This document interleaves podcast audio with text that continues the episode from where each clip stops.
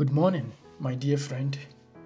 Welcome to this Day with Jesus morning devotion series. Today's devotion is entitled Turning Our Senses to God. A Ghanaian adage says, Trials force people to repent than counsels. The proverb refers to how circumstances can force a change in perception. We find an example in the story of the prodigal son in Luke chapter 15, verses 11 to 32. The boy left home with abundance and high hopes of making the best out of life in a far country. The story progresses to emphasize the temptation of unbridled materialism. The young man became a consumer of vanity until he lost everything. Then came a crisis a big famine he never envisioned.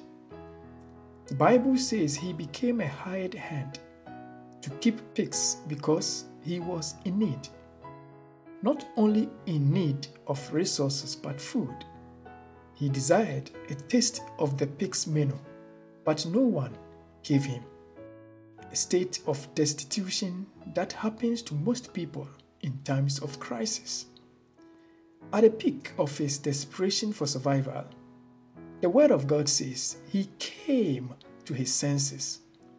It was out of this loneliness of great despair that the young man realized the vanity and deceitfulness of earthly pleasures.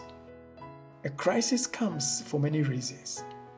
Our crisis today may be a coronavirus pandemic even though there are other crises in life.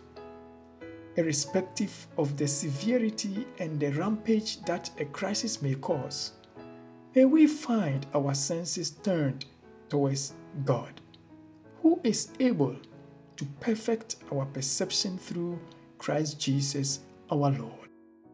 Let us pray. Father in heaven, we ask you to keep us safe from the deceitfulness of life in Jesus' name we pray. Amen.